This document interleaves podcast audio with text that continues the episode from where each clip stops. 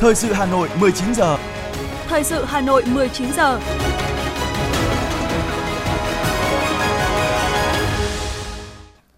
Võ Nam và Thu Minh xin được đồng hành cùng quý thính giả trong 45 phút của chương trình thời sự tối nay, thứ sáu ngày 7 tháng 10 năm 2022. Chương trình có những nội dung chính sau đây. Thường trực Hội đồng nhân dân thành phố Hà Nội tổ chức hội nghị giao ban. Khai mạc Hội sách Hà Nội lần thứ 7.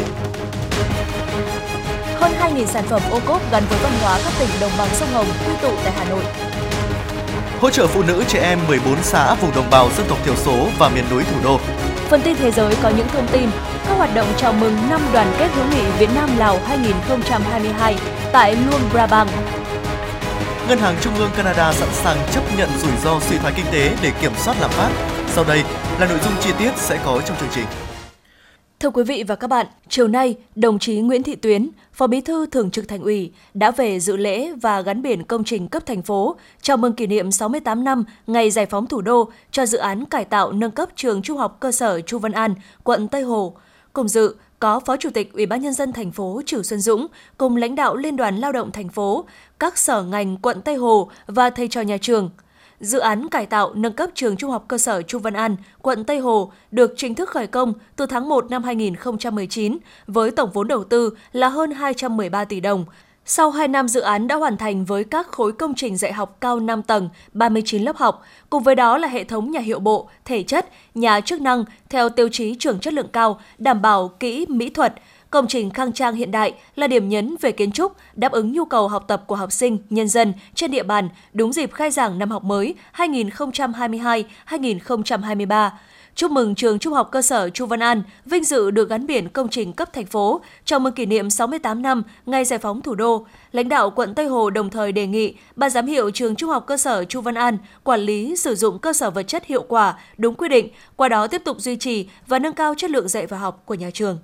Sáng nay, dưới sự chủ trì của Phó Bí thư Thành ủy, Chủ tịch Hội đồng nhân dân thành phố Nguyễn Ngọc Tuấn, Thường trực Hội đồng nhân dân thành phố đã tổ chức hội nghị giao ban Thường trực Hội đồng nhân dân thành phố với Thường trực Hội đồng nhân dân các quận huyện thị xã quý 3 năm 2022, triển khai nghị quyết số 594 ngày 12 tháng 9 năm 2022 của Ủy ban Thường vụ Quốc hội về hoạt động giám sát của Hội đồng nhân dân, Thường trực Hội đồng nhân dân, các ban Hội đồng nhân dân, tổ đại biểu Hội đồng nhân dân và đại biểu Hội đồng nhân dân. Hà Nội là địa phương đầu tiên trong cả nước triển khai nghị quyết số 594 của Quốc hội với quy mô lớn từ điểm cầu thành phố đến 30 quận huyện thị xã và 404 xã thị trấn với hơn 10.000 đại biểu Hội đồng Nhân dân các cấp tham dự. Việc Ủy ban Thường vụ ban hành nghị quyết hướng dẫn hoạt động giám sát của Hội đồng Nhân dân các cấp là rất quan trọng và rất cần thiết, tạo sự chuẩn hóa, đồng bộ, thống nhất, thông suốt hiệu quả trong hoạt động giám sát để nâng cao chất lượng, hiệu lực hiệu quả hoạt động của Hội đồng Nhân dân. Nghị quyết quy định cụ thể về phạm vi đối tượng giám sát, chất vấn, giải trình, quy định về trách nhiệm của cơ quan tổ chức cá nhân chịu sự giám sát và việc theo dõi đôn đốc, xem xét giám sát kết quả thực hiện nghị quyết kết luận, kiến nghị giám sát của Hội đồng Nhân dân, Thường trực Hội đồng Nhân dân, Ban Hội đồng Nhân dân, Tổ đại biểu và đại biểu Hội đồng Nhân dân và ứng dụng công nghệ thông tin, số hóa trong hoạt động giám sát của Hội đồng Nhân dân để đảm bảo sự liên thông giữa Hội đồng Nhân dân các cấp. Đánh giá kết quả hoạt động của Hội đồng Nhân dân các cấp 9 tháng đầu năm 2022, Phó Chủ tịch Thường trực Hội đồng Nhân dân thành phố Phùng Thị Hồng Hà nhấn mạnh, để đáp ứng yêu cầu thực tiễn, 9 tháng đầu năm 2022, Hội đồng Nhân dân thành phố đã tổ chức 6 kỳ họp để quyết định các nhiệm vụ cấp bách theo thẩm quyền. Hội đồng Nhân dân các quận huyện thị xã đã tổ chức 74 kỳ họp, ban hành 451 nghị quyết. Các nghị quyết ban hành đã cụ thể hóa những chủ trương chính sách của Đảng, Nhà nước, các cơ chế chính sách đặc thù và các biện pháp triển khai thực hiện nhiệm vụ chính trị của địa phương theo thẩm quyền, đúng quy định của pháp luật. Thưa quý vị và các bạn, chào mừng kỷ niệm 1012 năm Thăng Long Hà Nội, 68 năm ngày giải phóng thủ đô, mùng 10 tháng 10 năm 1954, mùng 10 tháng 10 năm 2022. Sáng nay, Ủy ban nhân dân thành phố Hà Nội phối hợp với Ngân hàng Phát triển châu Á ADB tổ chức lễ khởi công dự án tăng cường giao thông đô thị bền vững cho tuyến đường sắt đô thị số 3 Hà Nội. Dự buổi lễ có Phó Bí thư Thành ủy, Chủ tịch Hội đồng nhân dân thành phố Hà Nội Nguyễn Ngọc Tuấn, Ủy viên Ban Thường vụ Thành ủy, Chủ tịch Ủy ban Mặt trận Tổ quốc Việt Nam thành phố Hà Nội Nguyễn Lan Hương, Phó Chủ tịch Ủy ban nhân dân thành phố Hà Nội Dương Đức Tuấn, Phát biểu tại lễ khởi công, Phó Chủ tịch Ủy ban nhân dân thành phố Hà Nội Dương Đức Tuấn cho biết, mục tiêu xây dựng hệ thống kết cấu hạ tầng đồng bộ hiện đại, trong đó có kết cấu hạ tầng giao thông đã được nghị quyết Đại hội đại biểu toàn quốc lần thứ 13 của Đảng xác định là một trong ba đột phá chiến lược cần tập trung thực hiện để phát triển kinh tế xã hội giai đoạn 2021-2030. Đây cũng là một trong những định hướng lớn trọng tâm được xác định tại nghị quyết Đại hội đại biểu lần thứ 17 Đảng bộ thành phố. Trong đó, việc phát triển phương thức giao thông vận tải khối lượng lớn, giảm thiểu ô nhiễm môi trường, từng bước hoàn thiện kết cấu hạ tầng giao thông khung của thành phố theo quy hoạch, góp phần phát triển kinh tế xã hội và hạn chế ùn tắc giao thông, tai nạn giao thông trên địa bàn thành phố. Đồng chí Dương Đức Tuấn, Phó Chủ tịch Ủy ban nhân dân thành phố Hà Nội nhấn mạnh: Công an thành phố phối hợp với Sở Giao thông Vận tải và Ủy ban dân các quận Bắc Từ Liêm, Nam Từ Liêm, Cầu Giấy, Ba Đình, Đống Đa thực hiện tốt việc hướng dẫn ban quản lý dự án tổ chức giao thông đảm bảo an toàn giao thông cho người và phương tiện trong quá trình thi công, đảm bảo không ảnh hưởng đến sinh hoạt của nhân dân tại khu vực dự án. Để dự án hoàn thành đúng tiến độ, đạt yêu cầu kỹ thuật, chất lượng, Ủy ban nhân dân thành phố yêu cầu ban quản lý dự án đầu tư xây dựng công trình giao thông thành phố Hà Nội chủ trì phối hợp chặt chẽ với các sở ban ngành, các nhà thầu thi công, đơn vị tư vấn triển khai thực hiện quản lý dự án đúng các quy định của nhà nước và nhà tài trợ. Sở Kế hoạch Đầu tư, Sở Tài chính phối hợp với Bộ Kế hoạch và Đầu tư, Bộ Tài chính và các đơn vị liên quan để cân đối ưu tiên bố trí nguồn vốn kịp thời cho dự án theo tiến độ thực hiện. Thưa quý vị và các bạn, sáng nay, Ủy ban nhân dân thành phố Hà Nội và Bộ Thông tin và Truyền thông phối hợp khai mạc Hội sách Hà Nội lần thứ 7 năm 2022 với chủ đề Truyền thống và hội nhập – đây là sự kiện nằm trong khuôn khổ các hoạt động thiết thực chào mừng kỷ niệm 68 năm ngày giải phóng thủ đô, mùng 10 tháng 10 năm 1954, mùng 10 tháng 10 năm 2022, 70 năm ngày truyền thống ngành xuất bản, in và phát hành sách Việt Nam, mùng 10 tháng 10 năm 1952, mùng 10 tháng 10 năm 2022. Dự khai mạc có các đồng chí Phó Bí thư Thành ủy Hà Nội Nguyễn Văn Phong, Ủy viên Ban Thường vụ Thành ủy, Trưởng ban Tuyên giáo Thành ủy Hà Nội Bùi Huyền Mai, Phó Chủ tịch Ủy ban nhân dân thành phố Hà Nội Trử Xuân Dũng, tham dự còn có đại diện đại sứ quán các nước, đại diện các ban bộ ngành trung ương và thành phố Hà Nội, các đơn vị hoạt động trong lĩnh vực xuất bản cùng đông đảo bạn đọc. Phát biểu tại lễ khai mạc, Phó Giám đốc phụ trách Sở Thông tin và Truyền thông Hà Nội, trưởng ban tổ chức Hội sách Hà Nội lần thứ 7 2022 Nguyễn Việt Hùng khẳng định, Hội sách Hà Nội là sự kiện văn hóa đặc biệt của thủ đô, được tổ chức thường niên từ năm 2014, đúng vào dịp kỷ niệm ngày giải phóng thủ đô. Sau 2 năm gián đoạn vì dịch COVID-19, Hội sách Hà Nội lần thứ 7 2022 được tổ chức nhằm tạo không khí vui tươi phấn khởi, phục vụ nhân dân và du khách đến với thủ đô, để các đơn vị xuất bản có cơ hội giao lưu gặp gỡ, giới thiệu sách tới độc giả và quảng bá thương hiệu. Hội sách Hà Nội lần thứ 7 năm 2022 tiếp tục khẳng định tầm quan trọng của sách trong đời sống xã hội, truyền thống hiếu học của dân tộc Việt Nam chúng ta và của người Hà Nội, khẳng định nỗ lực của lãnh đạo thành phố Hà Nội, Bộ Thông tin và Truyền thông, các cơ quan chức năng, các đơn vị xuất bản và nhân dân thủ đô trong việc phát huy những giá trị văn hiến của Thăng Long Hà Nội, phát huy truyền thống của thủ đô anh hùng thành phố vì hòa bình để thủ đô Hà Nội thân yêu của chúng ta trở thành thủ đô của sách và trí thức, một Hà Nội giàu truyền thống và sẵn sàng hội nhập quốc tế trong quá trình phát triển. Hội sách Hà Nội lần thứ 7 quy tụ 35 nhà xuất bản, doanh nghiệp phát hành sách trong cả nước với nhiều đầu sách có giá trị và các chương trình giao lưu, trải nghiệm hấp dẫn. Nhân kỷ niệm 55 năm thành lập Hiệp hội các quốc gia Đông Nam Á, Hội sách Hà Nội tiếp tục nhận được sự hưởng ứng tham gia của một số cơ quan ngoại giao thuộc Hiệp hội các quốc gia Đông Nam Á, hứa hẹn nhiều hoạt động giao lưu văn hóa hấp dẫn. Hội sách được tổ chức thành hai khu vực với chủ đề 70 năm ngành xuất bản in và phát hành sách Việt Nam nhằm ôn lại truyền thống đầy tự hào của ngành xuất bản in và phát hành sách Việt Nam và Thăng Long nghìn năm văn hiến, giới thiệu phục vụ bạn đọc miễn phí hơn 200 đầu sách là các công trình nghiên cứu về kinh tế, chính trị, văn hóa, quân sự, ngoại giao thuộc tủ sách Thăng Long ngàn năm văn hiến. Các nhà xuất bản, công ty sách tổ chức nhiều chương trình giao lưu hấp dẫn, ý nghĩa, mang đậm dấu ấn Thăng Long Hà Nội, dành tặng bạn đọc thủ đô như tọa đàm, ra mắt bộ sách Vương Triều trên đất Thăng Long, tọa đàm xung quanh lịch sử rời đô của vua Lý Công Uẩn và những thành tiệu rực rỡ của triều Lý với bộ tiểu thuyết lịch sử Tám triều vua Lý, lễ ra mắt giới thiệu sách về Hà Nội, triệu dấu chân qua những cửa ô của tác giả Trương Quý, công ty cổ phần văn hóa và truyền thông Nhã Nam. Cũng như những mùa hội sách trước, Hội sách Hà Nội 2022 luôn mong muốn mang đến nhiều hoạt động bổ ích dành cho các bạn nhỏ, là sân chơi để các bạn thể hiện niềm yêu sách với nhiều hoạt động giao lưu, giới thiệu sách của các em học sinh thủ đô, workshop tự tay làm sách và nhiều chương trình giao lưu văn nghệ thiếu nhi với chủ đề sách và văn hóa đọc. Một số độc giả chia sẻ. Em thấy các ấn phẩm tham gia hội sách lần này á thì mới nhìn đẹp với cả chất lượng tốt ạ, cũng khá phong phú ạ. Em thích nhất là truyện tranh với cả tiểu thuyết trinh thám ạ. Trong thời đại mà trẻ trẻ con bây giờ lại thích là lên mạng với cả dùng điện thoại nhiều ấy thì đọc sách cũng là một yếu tố tốt vừa giúp mình có thể thư giãn được vừa có thể cho mình thêm kiến thức Hôm nay em đến đây thì cảm thấy uh, hội sách được tổ chức rất là quy mô và hoành tráng. Um, các gian hàng thì uh, tổ chức rất là khá là bắt mắt và hôm nay đến đây thì mục đích của em đó là tìm đọc và mua các quyển uh, cuốn sách uh, liên quan đến ngoại ngữ, ờ, đặc biệt là tiếng Anh. Như em đã biết thì hiện tại thì uh, internet phát triển khá là ừ, mạnh và cái văn hóa đọc của người Việt Nam thì có vẻ là đang giảm sút và đặc biệt là giới trẻ và với những cơ hội uh, như thế này thì uh, thực sự là một uh, động lực và cũng là một uh, một sự khuyến khích cho bọn ừ, giới trẻ bọn em để uh, nâng cao cái văn hóa đọc của mình. Qua nhiều năm tổ chức, Hội sách Hà Nội đã trở thành một điểm hẹn văn hóa yêu thích của các độc giả yêu sách, góp phần lan tỏa và nâng cao văn hóa đọc đến với đông đảo bạn đọc trong nước cũng như du khách quốc tế.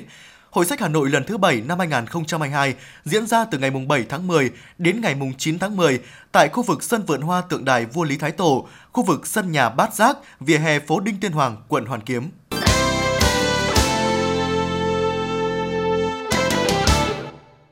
Thưa quý vị và các bạn, sáng nay, Ủy viên Ban Thường vụ Thành ủy, Chủ tịch Ủy ban Mặt trận Tổ quốc thành phố Nguyễn Lan Hương tham dự hội nghị Ban chấp hành lần thứ 11 Đảng bộ khối doanh nghiệp Hà Nội triển khai nhiệm vụ trọng tâm 3 tháng cuối năm 2022. 9 tháng đầu năm, doanh thu của doanh nghiệp thuộc khối đạt trên 250.000 tỷ đồng, nộp ngân sách 9.000 tỷ đồng, lợi nhuận ước đạt 10.500 tỷ đồng. Kết quả này cho thấy nỗ lực vượt khó, lấy lại đà tăng trưởng của từng doanh nghiệp và vai trò lãnh đạo của Đảng ủy khối và cấp ủy cơ sở, tạo điều kiện cho các tổ chức chính trị xã hội phát huy vai trò tập hợp, thu hút cán bộ nhân viên, người lao động tích cực hưởng ứng các phong trào thi đua, cuộc vận động và các hoạt động an sinh xã hội đánh giá cao Đảng ủy khối doanh nghiệp Hà Nội đã tích cực chỉ đạo đẩy mạnh thực hiện chuyển đổi số trong doanh nghiệp. Đồng chí Nguyễn Lan Hương đề nghị Đảng ủy khối và các cấp ủy cơ sở tiếp tục triển khai toàn diện công tác xây dựng Đảng, đề cao sự nêu gương của người đứng đầu, nâng cao năng lực lãnh đạo, sức chiến đấu của tổ chức Đảng trong doanh nghiệp gắn với nâng cao chất lượng sinh hoạt tri bộ coi trọng chất lượng đảng viên, thường xuyên quan tâm nắm bắt tình hình doanh nghiệp, người lao động, báo cáo thành phố để kịp thời tháo gỡ, thúc đẩy phát triển sản xuất kinh doanh, đồng thời khẩn trương xây dựng chương trình phối hợp công tác với Ban cán sự Đảng, Ủy ban nhân dân thành phố.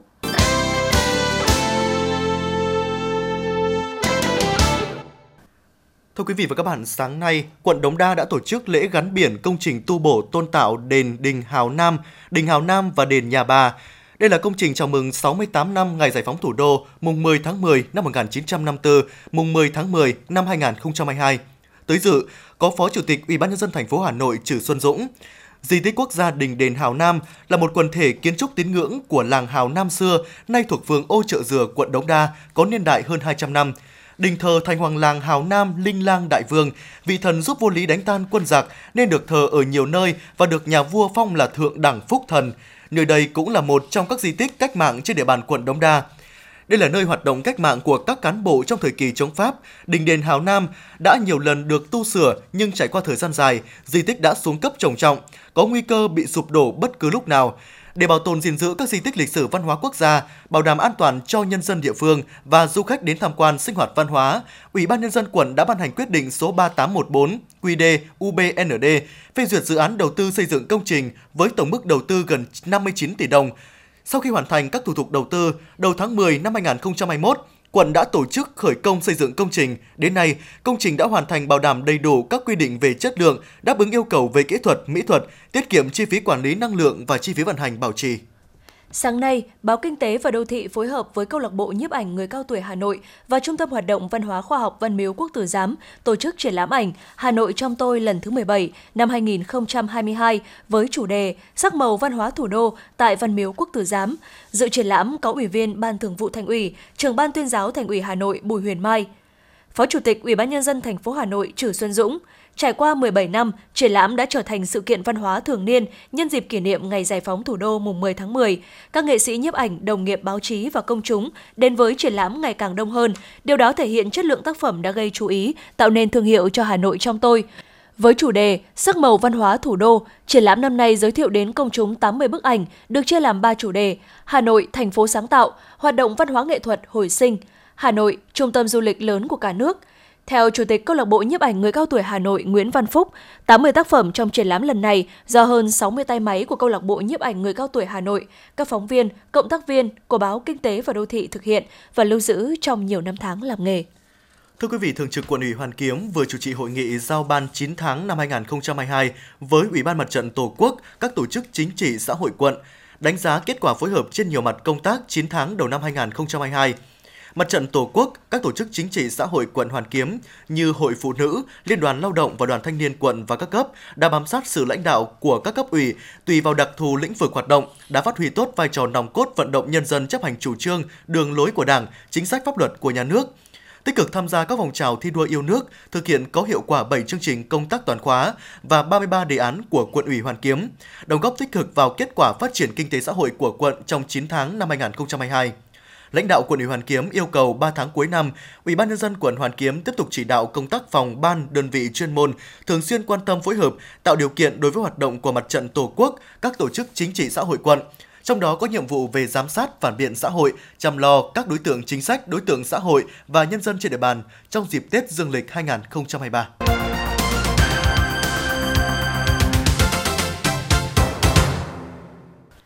Thưa quý vị và các bạn, chính sự phát triển nhanh chóng bùng nổ cùng nhiều hình thức mới nêu trên của thương mại điện tử trong thời gian qua đã đặt ra những thách thức mới không nhỏ đối với các cơ quan quản lý nhà nước, trong đó có cơ quan thuế.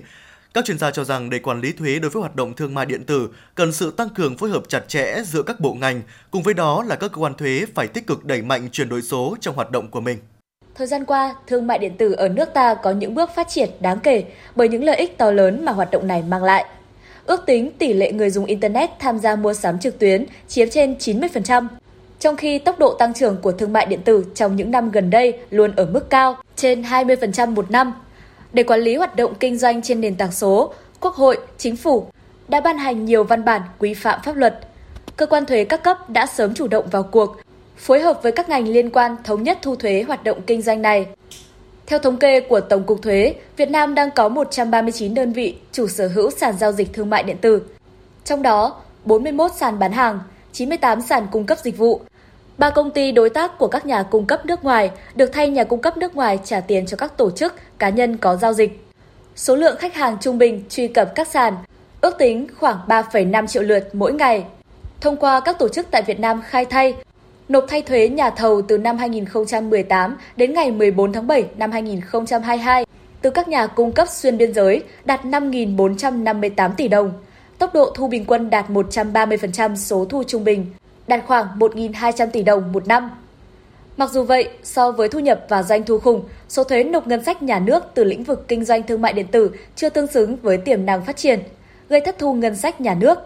Hơn thế nữa, Điều này đang gây mất bình đẳng giữa những người kinh doanh. Quản lý thuế đối với hoạt động thương mại điện tử hiện đang là một khó khăn, thách thức đối với ngành thuế.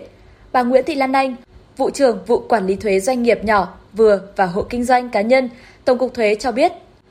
ngành thuế đang gặp khó khăn trong quản lý đầy đủ các nguồn thu và các đối tượng nộp thuế, bởi người nộp thuế có thể là một tổ chức, cá nhân, kinh doanh trên môi trường mạng. Cùng với đó, khó khăn trong việc căn cứ tính thuế khó phân biệt các loại thu nhập để làm cơ sở đánh thuế. Thương mại điện tử phát sinh rất nhiều những cái loại thu nhập và có những loại thu nhập rất là khó phân biệt, đặc biệt là phí dịch vụ hay phí bản quyền. Đó là những cái phí rất là khó phân biệt để làm cái cơ sở đánh thuế và một cái khó khăn về kiểm soát giao dịch kinh tế để mà quản lý các đối tượng à, hoạt động kinh doanh trong lĩnh vực thương mại điện tử. À, một cái khó khăn nữa đó là cái việc quản lý dòng tiền cũng không dễ dàng Rõ ràng, việc thu thuế đối với thương mại điện tử, nhất là các hoạt động kinh doanh xuyên qua biên giới là không dễ dàng. Vì thế, để quản lý thuế đối với hoạt động thương mại điện tử trong thời gian tới, các ý kiến đều cho rằng cần có sự tăng cường phối hợp, trao đổi thông tin chặt chẽ giữa các bộ, ngành, giữa Bộ Công Thương, Bộ Tài chính, Ngân hàng Nhà nước, Bộ Công an trong giám sát hoạt động đóng thuế cũng như các sàn giao dịch của các tổ chức, cá nhân có hoạt động kinh doanh trên các nền tảng số tiếp tục hoàn thiện khung khổ pháp lý trong việc quản lý thuế đối với hoạt động thương mại điện tử, tăng cường trách nhiệm của người nộp thuế và những người nộp thuế có liên quan, các sàn thương mại điện tử, các trung gian trong việc phối hợp với các cơ quan thuế. Ông Hoàng Văn Cường, Ủy viên Ủy ban Tài chính, Ngân sách Quốc hội, Phó Hiệu trưởng Trường Đại học Kinh tế Quốc dân nêu ý kiến. Các cơ quan thuế cần phải ứng dụng mạnh hơn những công nghệ tự động để quản lý được các hoạt động trên thương mại điện tử Bên cạnh cái việc của chúng ta cần phải có khuôn khổ pháp luật, chúng ta phải rất cần chú trọng trong chuyện đẩy mạnh cái chuyển đổi số đồng bộ để có được cái cơ sở dữ liệu về số. Khi mà có đầy đủ cơ sở dữ liệu số thì khi đấy chúng ta quản lý cũng là dễ hơn nhưng mà đặc biệt là vấn đề liên quan đến cái chuyện quản lý thông tin thuế và chia sẻ các hệ thống dữ liệu dùng chung. Thì tôi cho cái đấy là cái mà sẽ rất cần thiết. Thứ hai nữa là cơ quan thuế thì như tôi vừa nói đấy là đã rất tích cực trong chuyện chuyển đổi số nhưng bây giờ cần phải ứng dụng mạnh hơn những công nghệ tự động. Nhằm hiện đại hóa công tác quản lý thuế, tạo thuận lợi cho người nộp thuế trong việc thực hiện khai thuế, nộp thuế. Ngày 21 tháng 3, Bộ Tài chính đã chính thức khai trương cổng thông tin điện tử dành cho nhà cung cấp nước ngoài không có cơ sở kinh doanh cố định tại Việt Nam và triển khai ứng dụng thuế điện tử trên nền tảng thiết bị di động ITAS Mobile cho các cá nhân. Sau hơn 6 tháng triển khai cổng thông tin điện tử dành cho nhà cung cấp nước ngoài, đến nay đã có 36 nhà cung cấp nước ngoài đăng ký, kê khai và nộp thuế qua cổng. Trong số đó, có 6 nhà cung cấp nước ngoài lớn như Meta, Facebook, Google, Microsoft, TikTok, Netflix, Apple chiếm 90% thị phần doanh thu dịch vụ thương mại điện tử kinh doanh trên nền tảng số xuyên biên giới tại Việt Nam đã thực hiện đăng ký thuế, khai thuế và nộp thuế tại Việt Nam với tổng số thuế đã nộp hàng chục triệu USD, euro tương đương hàng trăm tỷ đồng. Điều này cũng cho thấy chính sách thuế, quản lý thuế của Việt Nam phù hợp với thông lệ quốc tế, đảm bảo sự công bằng, minh bạch cho các tổ chức, doanh nghiệp trên toàn thế giới khi kinh doanh tại Việt Nam. Thưa quý vị và các bạn, trong thỏa thuận hợp tác vừa được ký kết, chuỗi siêu thị Tops Market thuộc tập đoàn Central Retail Việt Nam sẽ góp mặt tại The Link A Park City Hà Nội, dự án phát triển mảng bán lẻ đang được Park City Hà Nội triển khai tại khu vực Hà Đông Hà Nội – khu phức hợp giải trí ẩm thực và mua sắm The Link A Park City Hà Nội sẽ được hoàn thành theo hai giai đoạn. Theo đó, giai đoạn 1 dự kiến được khai trương vào quý 2 năm 2024. Khi hoàn thành, The Link sẽ có tổng diện tích sàn ước tính là 18.965 m2 và diện tích cho thuê khoảng 11.842 m2 với 3 tầng. Khu phức hợp giải trí, ẩm thực và mua sắm này hứa hẹn sẽ là điểm đến lý tưởng cho các gia đình cũng như giới trẻ tại quận Hà Đông và các vùng phụ cận. Khu vực này cũng được coi là một trong những thị trường sôi động và có tốc độ phát triển tốt nhất đối với lĩnh vực bán lẻ tại thủ đô Hà Nội. Thưa quý vị, sáng nay Văn phòng điều phối chương trình xây dựng nông thôn mới thành phố Hà Nội phối hợp với Ủy ban nhân dân huyện Hoài Đức tổ chức khai mạc sự kiện giới thiệu sản phẩm ô cốp gắn với văn hóa tỉnh đồng bằng sông Hồng. Sau gần 4 năm triển khai chương trình ô cốp với trọng tâm là phát triển sản phẩm nông nghiệp, làng nghề, công nghiệp, tiểu thủ công nghiệp, có lợi thế ở mỗi địa phương theo chuỗi giá trị, có khả năng cạnh tranh cao trên thị trường trong nước và quốc tế là chương trình trọng tâm phát triển kinh tế khu vực nông thôn theo hướng phát huy nội lực và gia tăng giá trị là giải pháp và nhiệm vụ quan trọng trong thực hiện chương trình mục tiêu quốc gia xây dựng nông thôn mới. Đến nay, thành phố Hà Nội có 1.649 sản phẩm ô cốp, chiếm 19% của cả nước. 8.340 sản phẩm, trong đó có 4 sản phẩm 5 sao, 13 sản phẩm tiềm năng 5 sao đã trình Bộ Nông nghiệp và Phát triển Nông thôn xem xét đánh giá phân hạng, 1.098 sản phẩm 4 sao và 534 sản phẩm 3 sao. Sự kiện giới thiệu sản phẩm ô cốp gắn với văn hóa các tỉnh đồng bằng sông Hồng thu hút hơn 100 gian hàng với hơn 2.000 sản phẩm đặc sản vùng miền của 9 tỉnh đồng bằng sông Hồng và 20 tỉnh thành phố trong cả nước là cơ hội để các chủ thể ô cốp tăng cường giao lưu, trao đổi kinh nghiệm, kết nối giao thương, quảng bá sản phẩm. Sáng nay, Ủy ban nhân dân huyện Hoài Đức tổ chức lễ công bố quyết định và trao bằng công nhận đạt chuẩn nông thôn mới nâng cao cho hai xã Minh Khai và Lại Yên, thực hiện chương trình mục tiêu quốc gia xây dựng nông thôn mới với sự vào cuộc quyết liệt của cả hệ thống chính trị cùng sự ủng hộ đồng thuận của các tầng lớp nhân dân. Đến hết năm 2016, 19 trên 19 xã của huyện Hoài Đức đã về đích nông thôn mới. Năm 2017, huyện Hoài Đức vinh dự được nhận bằng công nhận huyện đạt chuẩn nông thôn mới của Thủ tướng Chính phủ trao tặng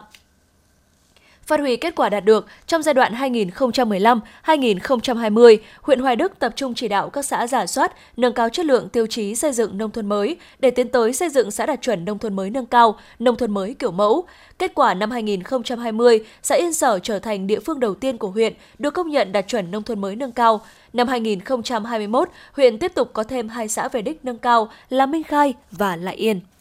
Ủy ban nhân dân thành phố Hà Nội vừa ban hành quyết định số 33 về quy chế quản lý cụm công nghiệp trên địa bàn thành phố Hà Nội. Quyết định có hiệu lực thi hành từ ngày 14 tháng 10 năm 2022. Quy chế nêu rõ nguyên tắc phối hợp, đó là thiết lập mối quan hệ chặt chẽ và phân công trách nhiệm giữa các cơ quan và Ủy ban nhân dân cấp huyện để nâng cao hiệu quả hoạt động quản lý cụm công nghiệp theo quy định của pháp luật. Việc phối hợp quản lý dựa trên cơ sở chức năng, nhiệm vụ, quyền hạn của các cơ quan Ủy ban nhân dân cấp huyện nhằm bảo đảm sự thống nhất, tạo điều kiện thuận lợi cho các nhà đầu tư trong quá trình đầu tư sản xuất, kinh doanh trong cụm công nghiệp, nhưng không làm giảm vai trò trách nhiệm, thẩm quyền của mỗi cơ quan, không cản trở công việc của mỗi cơ quan.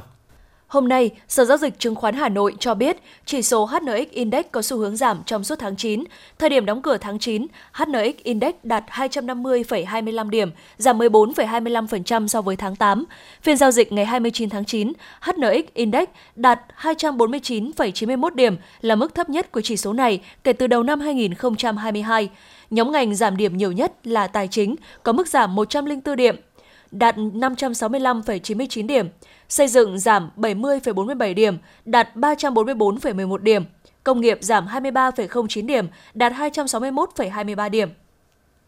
Về diễn biến giá cổ phiếu, tăng giá mạnh nhất là mã chứng khoán SDU của Công ty Cổ phần Đầu tư Xây dựng và Phát triển Đô thị Sông Đà với mức tăng 88,27%, tương đương với 17.300 đồng một cổ phiếu, đạt 36.900 đồng một cổ phiếu. Đứng thứ hai là cổ phiếu NBW của công ty cổ phần cấp nước Nhà Bè với mức tăng là 65,17%, tương ứng với 13.100 đồng một cổ phiếu, đạt 33.200 đồng một cổ phiếu.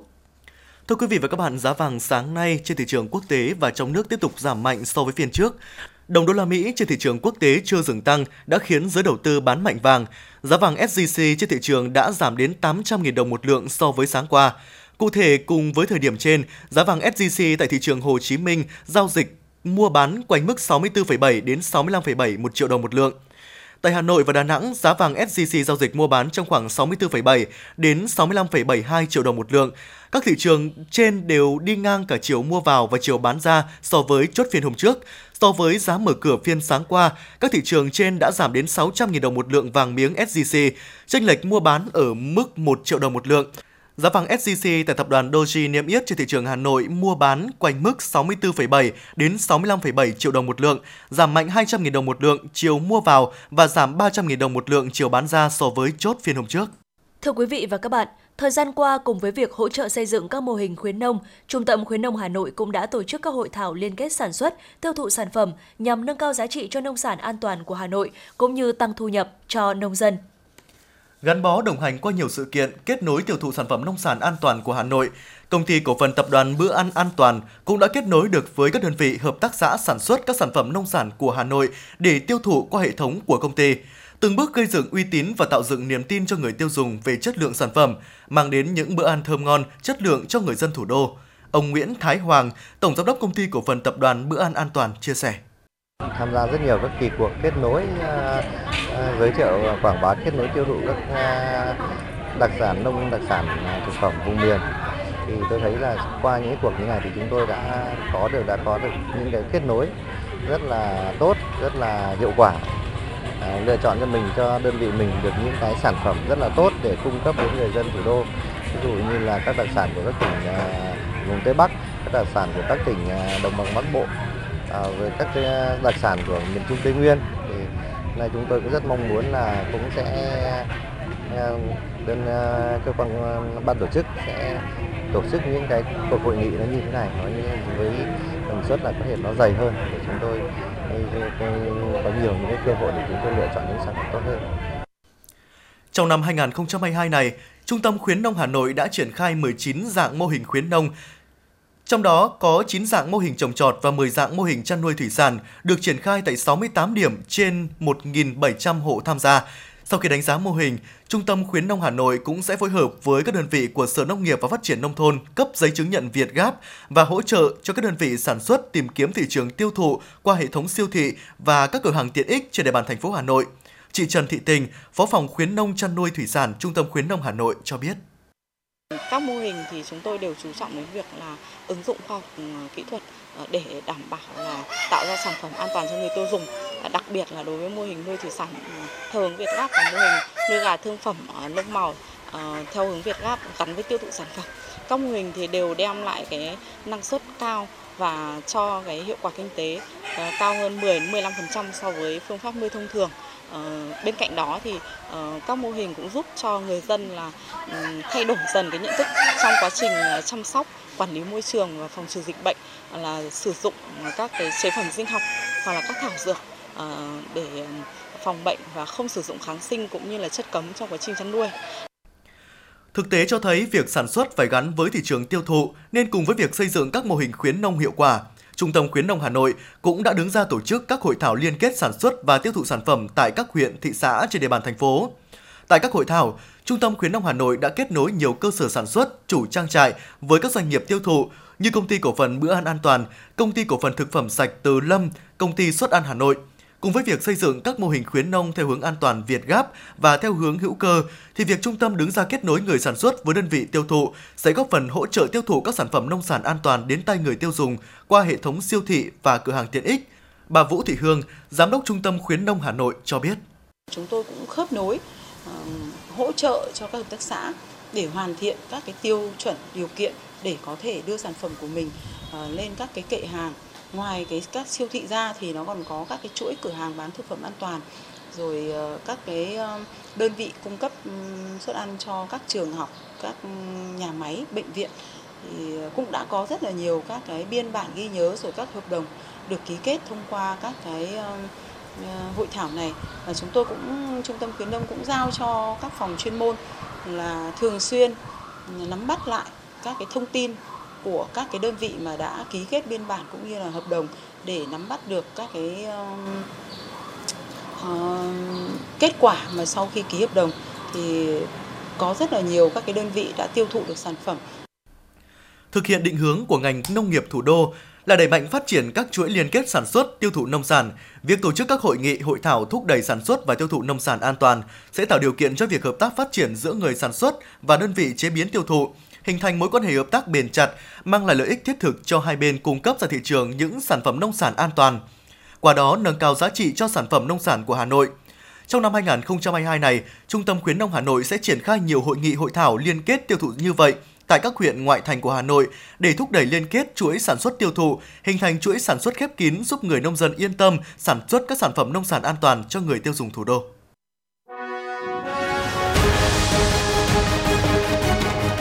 Thời sự Hà Nội, nhanh, chính xác, tương tác cao. Thời sự Hà Nội, nhanh, chính xác, tương tác cao.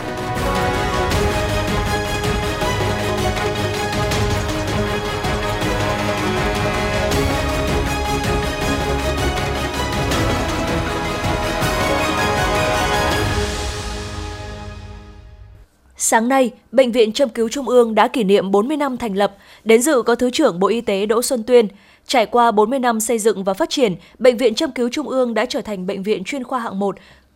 với quy mô hơn 600 giường, cơ sở vật chất khang trang, trang thiết bị hiện đại, hơn 600 cán bộ viên chức với nhiều giáo sư, tiến sĩ, bác sĩ chuyên khoa, thạc sĩ, dược sĩ đại học, điều dưỡng tận tâm, khám và chữa bệnh thành công cho hàng triệu bệnh nhân liệt nửa người, bệnh lý cột sống, viên khớp, cũng như các bệnh lý tự kỷ trẻ em, hỗ trợ các cơn nghiện ma túy, châm tê trong phẫu thuật. Bệnh viện đã thực hiện 4 đề tài cấp nhà nước, 8 đề tài cấp bộ và hàng trăm đề tài cấp cơ sở, ứng dụng rộng rãi trong các cơ sở y tế và mang lại hiệu quả điều trị cao. Bệnh viện đã tích cực chủ động, đẩy mạnh công tác hợp tác quốc tế với hơn 40 nước trên thế giới, đưa cây kim châm cứu Việt Nam đến các nước được chính phủ và nhân dân các nước ca ngợi. Nhân dịp này, Bệnh viện Châm cứu Trung ương đã được nhận cờ thi đua và bằng khen của Bộ Y tế. Hai cá nhân của bệnh viện đã vinh dự được nhận huân chương lao động hạng 3 của Chủ tịch nước vì thành tích xuất sắc trong công tác chuyên môn, góp phần xây dựng và bảo vệ Tổ quốc trong những năm qua. Thưa quý vị, sáng nay huyện Gia Lâm tổ chức hội nghị tổng kết 30 năm phong trào thi đua người tốt việc tốt, biểu dương gương điển hình tiên tiến người tốt việc tốt năm 2022. Đồng chí Hoàng Trọng Quyết, Ủy viên Ban Thường vụ Thành ủy, Chủ nhiệm Ủy ban Kiểm tra Thành ủy tham dự. Trong 30 năm, từ năm 1992 đến 2022, Gia Lâm đã có gần 2.000 gương người tốt việc tốt được khen thưởng cấp huyện, gần 300 gương người tốt việc tốt được Ủy ban nhân dân thành phố khen thưởng. Đặc biệt, từ năm 2010 đến nay, huyện có 5 cá nhân là người lao động được Ủy ban nhân dân thành phố vinh danh do có nhiều cống hiến đóng góp cho thủ đô nhằm đổi mới nâng cao chất lượng công tác phát hiện tuyên truyền, nhân rộng gương điển hình tiên tiến người tốt việc tốt, huyện Gia Lâm tổ chức cuộc thi viết về gương điển hình tiên tiến người tốt việc tốt trong phong trào thi đua yêu nước. Sau 8 năm triển khai, cuộc thi đã tạo hiệu ứng lan tỏa, thu hút đông đảo cán bộ, công chức viên chức, người dân tham gia. Nhân dịp này, 16 cá nhân của huyện được Ủy ban nhân dân thành phố khen thưởng gương người tốt việc tốt năm 2022. Ủy ban nhân dân thành phố Hà Nội vừa ban hành kế hoạch số 257 về triển khai dự án 8 thực hiện bình đẳng giới và giải quyết những vấn đề cấp thiết đối với phụ nữ và trẻ em thuộc chương trình mục tiêu quốc gia phát triển kinh tế xã hội vùng đồng bào dân tộc thiểu số và miền núi giai đoạn 2021-2030 trên địa bàn thành phố Hà Nội giai đoạn 1 cuối năm 2022-2025. Theo kế hoạch, đối tượng thụ hưởng dự án trên bao gồm phụ nữ và trẻ em gái tại các xã vùng đồng bào dân tộc thiểu số và miền núi của thủ đô Hà Nội. Ưu tiên phụ nữ và trẻ em gái là người dân tộc thiểu số trong các hộ nghèo, cận nghèo, nạn nhân bị mua bán, bị bạo lực gia đình, di cư lao động không an toàn, lấy chồng nước ngoài trở về, người khuyết tật. Địa bàn thực hiện tại 14 xã thuộc 5 huyện vùng đồng bào dân tộc thiểu số và miền núi của thủ đô. Trong đó, huyện Ba Vì có 7 xã, Khánh Thượng, Minh Quang, Ba Vì, Ba Trại, Tản Lĩnh, Vân Hòa, Yên Bài, Thạch Thất 3 xã, Yên Trung, Yên Bình, Tiến Xuân, Quốc Oai 2 xã, Phú Mãn, Đông Xuân, Trường Mỹ 1 xã, Trần Phú và huyện Mỹ Đức có một xã là An Phú. Quận Cầu Giấy vừa tổ chức hội nghị gặp mặt biểu dương các doanh nghiệp, doanh nhân tiêu biểu trên địa bàn quận. 9 tháng năm 2022, kinh tế xã hội quận tiếp tục đạt được nhiều kết quả tích cực, giá trị sản xuất trên địa bàn đạt 145.218 tỷ đồng, tăng 9,5% so với cùng kỳ. Tại buổi gặp mặt, lãnh đạo quận mong muốn các doanh nghiệp và đội ngũ các doanh nhân không ngừng nâng cao chất lượng, xây dựng thương hiệu mạnh, hiệu quả kinh tế cao, tạo dựng thương hiệu doanh nhân cầu giấy năng động, sáng tạo, bền vững và hiệu quả, xây dựng đội ngũ doanh nhân lớn mạnh cả về số lượng, chất lượng, có năng lực, trách nhiệm xã hội. Nhân dịp này, hàng trăm doanh nhân doanh nghiệp tiêu biểu được quận Cầu Giấy biểu dương khen thưởng. Sáng nay, Trung tâm Bảo vệ Bản quyền tác giả âm nhạc Việt Nam tổ chức lễ kỷ niệm 20 năm ngày thành lập – Trung tâm Bảo vệ quyền tác giả âm nhạc Việt Nam được thành lập vào ngày 19 tháng 4 năm 2002. Trải qua chặng đường 20 năm hình thành và phát triển, đến nay, trung tâm đã từng bước hoàn thiện, trở thành một tổ chức đại diện tập thể quyền tác giả trong lĩnh vực âm nhạc, hoạt động hiệu quả và có uy tín đối với các thành viên trong nước cũng như quốc tế. Với số lượng thành viên ban đầu là 274 nhạc sĩ, đến nay, Trung tâm Bảo vệ quyền tác giả âm nhạc Việt Nam phát triển đến con số gần 5.200 tác giả. Tính đến tháng 9 năm 2022, trung tâm đã ký thỏa thuận ủy quyền với 86 tổ chức quản lý tập thể quyền với phạm vi điều chỉnh ở gần 160 quốc gia và vùng lãnh thổ trên thế giới. Thông qua các thỏa thuận này, Trung tâm Bảo vệ quyền tác giả âm nhạc Việt Nam hiện đang là tổ chức đại diện tập thể quyền tác giả duy nhất tại Việt Nam, được quyền đại diện để quản lý và bảo vệ lợi ích của trên 4 triệu tác giả quốc tế tại lãnh thổ Việt Nam – Đồng thời, với các cam kết song phương và cơ chế phối hợp giữa Trung tâm Bảo vệ quyền tác giả âm nhạc Việt Nam và các tổ chức quốc tế, quyền lợi của tác giả Việt Nam cũng được quản lý bảo vệ tại các quốc gia tham gia ký kết. Sáng nay, Quận Hoàn Kiếm vừa tổ chức truyền thông hưởng ứng Ngày Quốc tế Trẻ Em Gái 11 tháng 10 với chủ đề nâng cao vai trò, vị thế của trẻ em gái, góp phần giảm thiểu mất cân bằng giới tính khi sinh. Đây là một chương trình hoạt động ý nghĩa quan trọng nêu cao vai trò của các cấp ủy đảng, chính quyền, các ban ngành đoàn thể, đặc biệt là các tầng lớp nhân dân về tầm quan trọng của công tác trẻ em, đặc biệt là trẻ em gái. Tính đến thời điểm cuối tháng 9 năm 2022, tỷ số mất cân bằng giới tính khi sinh ở Hoàn Kiếm là 119 trẻ trai trên 100 trẻ gái, với mục tiêu đưa tỷ số giới tính khi sinh ở quận ở mức 113 trẻ trai trên 100 trẻ gái, Ban chỉ đạo công tác dân số kế hoạch hóa gia đình sẽ tăng cường vận động truyền thông, nâng cao nhận thức và thay đổi hành vi đối với công tác kiểm soát mất cân bằng giới tính khi sinh. Xây dựng chính sách khuyến khích hỗ trợ đối với các đối tượng là người cao tuổi, nhất là người cao tuổi sinh con một bề gái, các cặp vợ chồng sinh con một bề gái thuộc hộ nghèo và cận nghèo nâng cao hiệu lực thực thi pháp luật về kiểm soát mất cân bằng giới tính khi sinh, nâng cao năng lực cho đội ngũ cán bộ y tế, dân số phổ biến làm các luật nhằm nêu cao vai trò của phụ nữ trong xã hội hiện nay. Thưa quý vị và các bạn, diễn ra từ ngày 7 tháng 10 đến hết 23 tháng 10, Đại hội Thể dục Thể thao Thủ đô lần thứ 10 năm 2022 ghi nhận sự tham dự của 6.500 vận động viên đến từ 30 quận huyện, thị xã và các ngành đoàn thể thành phố tranh tài ở 25 môn thi đấu. Đây là dịp để thể thao thủ đô phát hiện, tuyển chọn, bổ sung những vận động viên tiêu biểu để dự Đại hội Thể dục Thể thao Toàn quốc lần thứ 9 được tổ chức vào tháng 12 tới. Hưởng ứng phong trào, toàn dân rèn luyện thân thể theo gương Bác Hồ vĩ đại, trong nhiều năm qua, Đảng bộ, chính quyền và nhân dân thành phố Hà Nội luôn xác định phát triển thể dục thể thao chính là góp phần tích cực thực hiện các nhiệm vụ phát triển kinh tế xã hội, an ninh quốc phòng, nâng cao sức khỏe, rèn luyện ý chí, giáo dục đạo đức, nhân cách, lối sống, nâng cao đời sống văn hóa tinh thần cho các tầng lớp nhân dân, đặc biệt là quan tâm, chăm lo, bồi dưỡng và chú trọng đào tạo thế hệ trẻ. Do vậy, chất lượng phong trào thể dục thể thao ngày càng phát triển sâu rộng, số hộ gia đình và số người tập luyện thể dục thể thao thường xuyên tăng đều hàng năm. Đây là tiền đề, nòng cốt để xây dựng lực lượng hùng hậu tham dự tại Đại hội thể dục thể thao từ cơ sở, để lựa chọn vận động viên tham dự các kỳ Đại hội thể dục thể thao thủ đô hướng tới Đại hội thể dục thể thao toàn quốc. Để chuẩn bị cho Đại hội thể dục thể thao thủ đô lần thứ 10, từ tháng 1 năm 2021, Ủy ban nhân dân thành phố Hà Nội ban hành kế hoạch số 05 KH UBND về kế hoạch tổ chức. Theo đó, đại hội được tiến hành theo 3 cấp đó là Đại hội thể dục thể thao cấp xã phường, Đại hội thể dục thể thao cấp quận huyện ngành và Đại hội thể dục thể thao thủ đô. Ông Đặng Khánh Hòa, Phó Chủ tịch Ủy ban nhân dân quận Thanh Xuân cho hay thực hiện cái sự chỉ đạo của thành phố thì ngay từ đầu năm 2021 thì quận Thanh Xuân đã xây dựng và ban hành những cái kế hoạch chỉ đạo và tổ chức cái đại hội thể dục thể thao cấp cơ sở và cấp quận à, với cái tinh thần rèn luyện sức khỏe theo đúng như tinh thần của Bác Hồ Ờ, đã dạy thì sức khỏe là cái vốn quý của con người và cũng ờ, khỏe để xây dựng và bảo vệ tổ quốc. Suốt thời gian qua, các địa phương đã tích cực chỉ đạo, xây dựng kế hoạch, triển khai tổ chức đại hội thể dục thể thao các cấp hiệu quả và thiết thực Đặc biệt, Đại hội thể dục thể thao điểm cấp xã, phường, thị trấn đã được các địa phương tổ chức thành công, thu hút đông đảo quần chúng nhân dân tham gia, từ đó nhân rộng ra các cơ sở, tạo hiệu ứng tốt trong dư luận xã hội.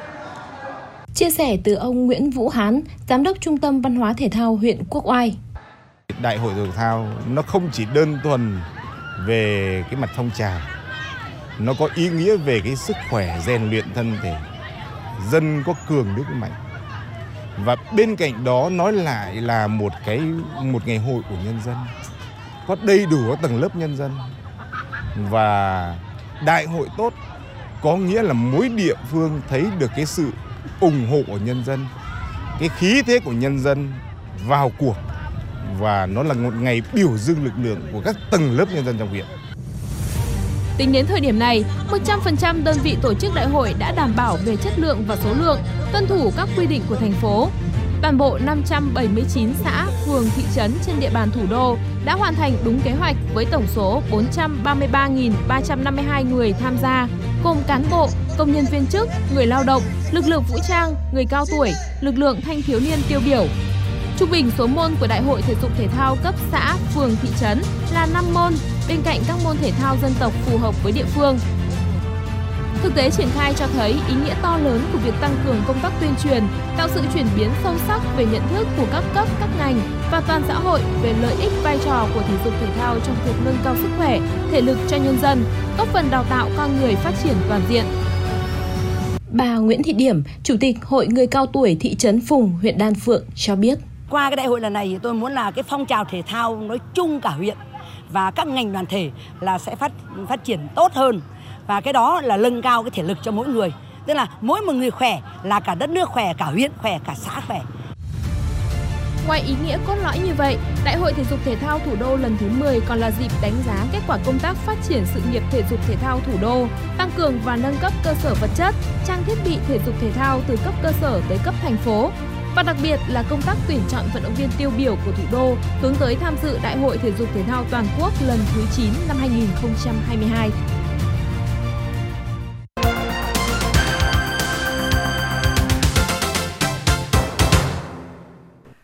Chuyển sang những thông tin thế giới, thưa quý vị, hôm nay chính quyền tỉnh Luang Prabang, Tổng lãnh sự Việt Nam và Sở Thông tin Văn hóa và Du lịch tỉnh đã phối hợp tổ chức lễ diễu hành xe đạp và chiếu phim tư liệu về truyền thống lịch sử giữa hai dân tộc. Đây là một trong chuỗi các sự kiện chào mừng năm đoàn kết hữu nghị Lào-Việt Nam, Việt Nam-Lào 2022. Tham dự sự kiện có bà Kiều Thị Hằng Phúc, Tổng lãnh sự Việt Nam tại tỉnh Luang Prabang. Phát biểu tại buổi lễ, bà Kiều Thị Hằng Phúc cho biết, hoạt động lần này nhằm góp phần thắt chặt, tăng cường vun đắp tình cảm giáo dục tuyên truyền, lan tỏa rộng rãi đến các tầng lớp nhân dân của hai nước và bạn bè quốc tế, hiểu biết sâu sắc hơn về ý nghĩa mối quan hệ truyền thống vĩ đại, tình đoàn kết đặc biệt có 102 trong lịch sử quan hệ quốc tế. Bà nhấn mạnh, Mối quan hệ hữu nghị vĩ đại, tình đoàn kết đặc biệt giữa hai nước là tài sản chung vô giá của hai đảng, hai nhà nước, hai dân tộc mà thế hệ chúng ta hôm nay cần gìn giữ, bảo vệ, vun đắp và truyền lửa cho con cháu mai sau. Cũng trong chuỗi hoạt động, tối cùng ngày, ban tổ chức sẽ tổ chức chiếu ba phim tư liệu về truyền thống lịch sử giữa hai dân tộc Việt Nam Lào, gồm Bắc Hồ trong trái tim ta, Chủ tịch cây sòn Phong Phi Hàn, người con yêu quý của nhân dân Lào, truyền thống quan hệ hữu nghị Lào Việt Nam.